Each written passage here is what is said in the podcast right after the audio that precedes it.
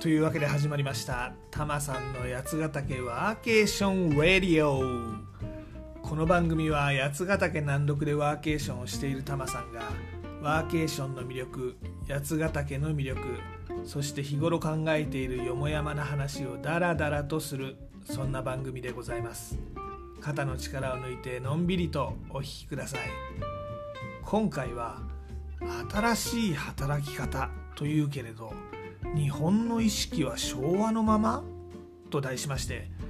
この間リスキリングの話をねちょっとしましたがその時にパーソル総研の調査ちょっとご紹介したと思います。この調査から読み解いたことをお話しします。この調査はですね2019年の8月の発表でございましてコロナの前ということでちょっと古いんですけどなかなかびっくらこいた調査でございました。少し紹介しますね。こちらねタイトルがちょっと長いんです、えー、発表したのはパーソル総研パーソル総合研究所。でタイトルは日本の働く意識の特徴を国際比較調査で明らかに。国際競争力低下の懸念。日本で働く人の46.3%が社外で自己研鑽せずっていうニュースレポートです。いやー長いタイトルですね。でまあこの調査日本とアジア太平洋地域14の国と地域を調査したものなんですね。でまあこちらあ、まあ、ウェブサイト見てもらうとサマリーが書いてあるんでいくつか抜粋して読んでみますよ。結構ね絶望的な気持ちになりますよ。多分。まずね管理職志向出世意欲。これは日本が一番低いです。日本で管理職になりたいという人の割合は21.4%で、えーまあ、対象地域では最低でございます、まあ、すなわち78.6%がですね積極的な管理職志向がないということでございます。次にですね勤務先以外で学習や自己啓発を行っているという比率。こちらもですね日本が一番低いでございます。日本でこの学習や自己啓発特に行っていませんという人が46.3%これはもう最低でございます。さらにですね企業独立志向。これは日本は15.5%で対象地域で最低でございます。で転職の意向こちらもですね25.1%と対象地域で最低でございます。で働き続けたい年齢というのは63.2歳までということでこちらは対象地域で最も長く、えー、年を取るところまで働きたいという回答でございます。でつまりですね出世したいとは思わない。勉強したいとは思わない。企業独立をしたいとは思わないし転職をしたいとも思わない。できれば63歳くらいまで長く今の環境で働き続けたい。ということでございます、まあ、ここまで自身はですね勉強しないっていうのはちょっとさておくとして、まあ、出世意欲なくとも担当職のまま今の会社で長く働きたい。これ自体は悪いことではないと思います。ところがですねじゃあ今の勤務先に満足しているのかというと会社全体に満足をしている。職場の人間関係に満足をしている。直属の上司に満足している。仕事内容に満足している。まあこの4つの質問があるんですがいずれの項目でも約50%対象地域で最低でございます。ってことはですよ、ね、出世も勉強も転職もしたくはないんだけど今の環境には満足していないということじゃないですか。いやこれなんかねモラトリアムな匂い感じてきますよね。うん、でさらにねまあ、ダイバーシティっていうか変化に対する重要性こちらも低いんでございますのよ。女性上司のもとで働くことに抵抗はない。こちらがですね対象地域で最下位でございます。外国人と一緒に働くことに抵抗はない。こちらも対象地域で最下位でございます。年下の上司のもとで働くことに抵抗はない。こちらはですね韓国に次いでワースト2という状況でございます。つまり63歳まで勉強することなく出世することなく不満はあるけれど今の仕事を続けるつもりですと。続けたいですと。でも女性や年下の上司のもとでは働きたくないし外国人とも働きたくはないってことなんですね。いやいやいやいやこれいかがでございますかねだってあの63歳まで働き続けたいけど年下の上司は嫌よってそもそもどうなのよって感じですよね。いや今の上司先に引退しますよね普通。それに勉強とか自己研鑽はしないんだから能力は伸びないわけです。というかまあむしろこの新しい時代の要求するものにね追いつかないわけですから相対的にはだんだん能力って下がっていくわけですよ。で当然若い人や女性に抜かれていくまあこれ自然に発生しますわね。でもそれは望んでいない。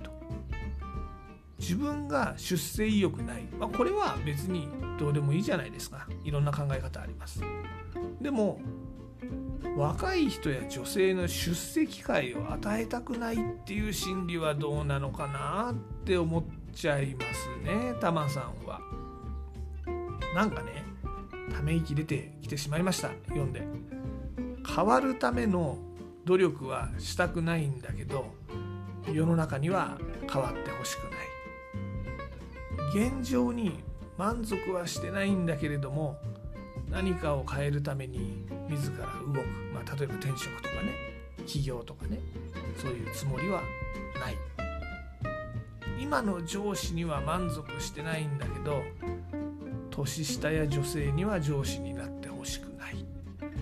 うーんまあどうしましょうかねっていうレポートでございました。でねさらにこれ読むと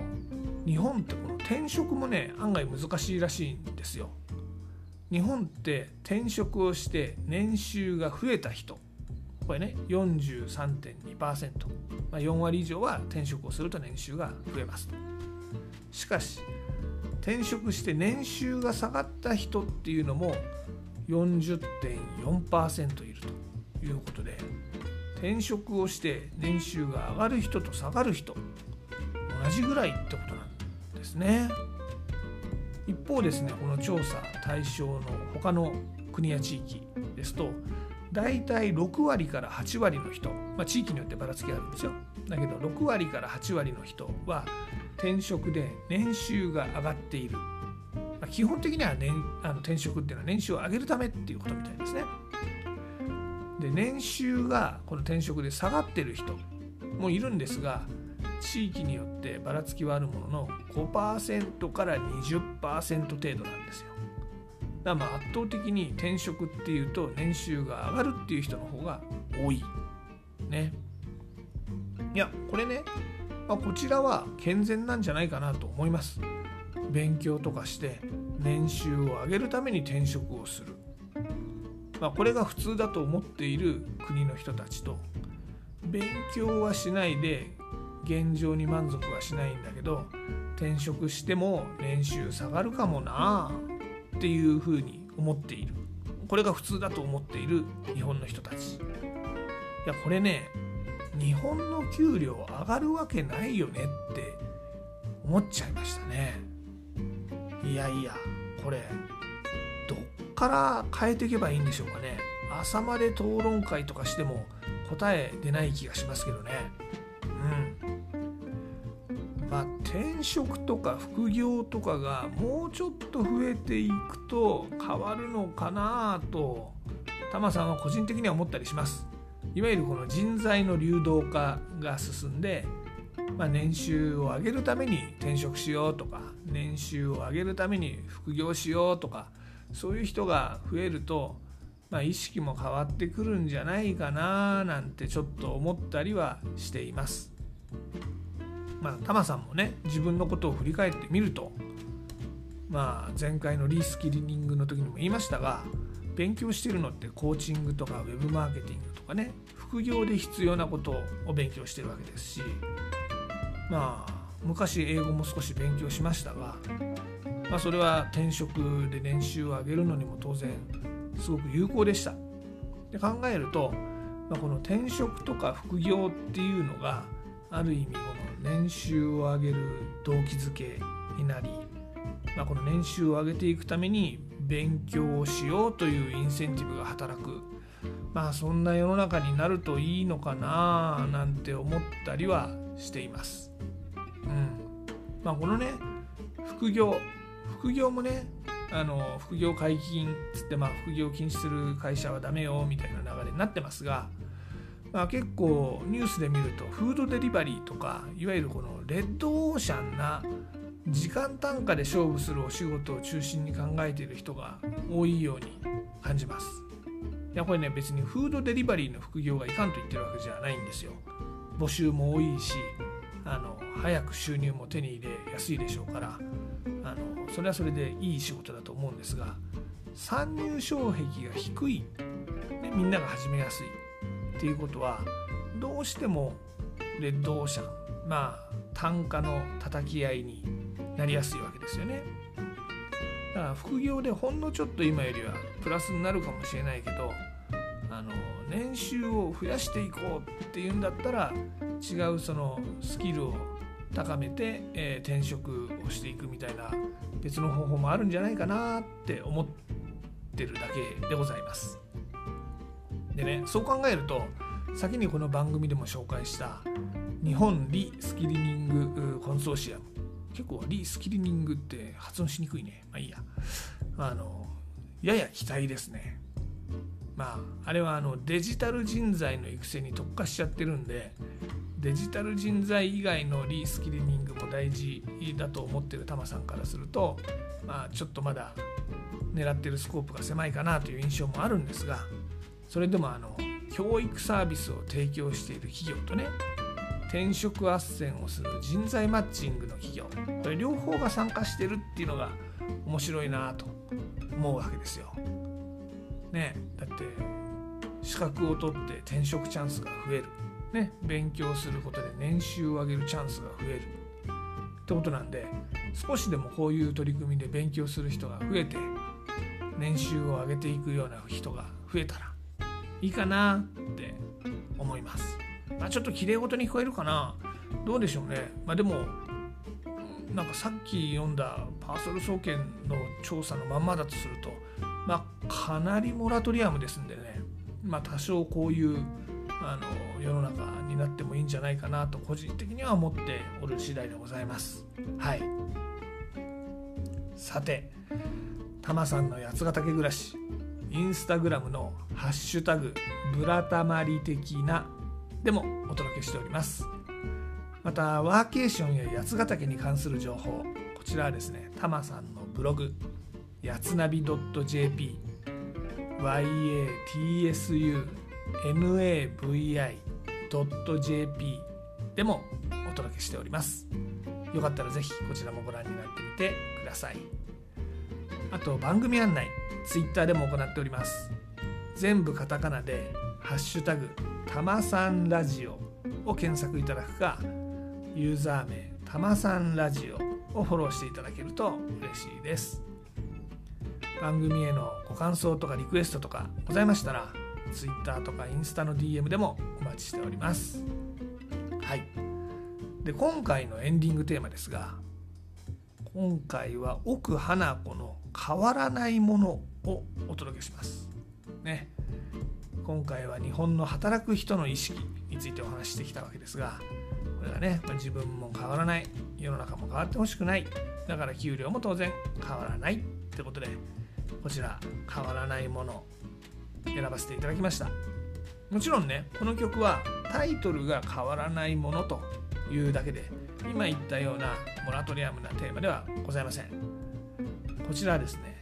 アニメ版の「時をかける少女」の挿入歌なんですね。時をかける少女時かけ、まあ、タマさんの世代としては原田知世のねこの名作「時をかける少女」がどうしても頭の中にあるわけですがアニメ版どうなのかな思いましたが見てみるとあれはあれで名作ですね。あっちの方がやや原作に近いどうなんでございましょう。はい、まあ、両方全然違う感じのストーリーですが楽しんでいただければと思います。で例によって僕はジャスラックに参加しているわけではないので番組の中でこの曲をお届けすることはできません。ご自身で番組の後で配信サービスとかでこの曲を聴いてみてください。でもちょっとだけお手伝いさせていただきます。アレクサ奥花子の変わらないものかけて。ではごきげんよう。また次回。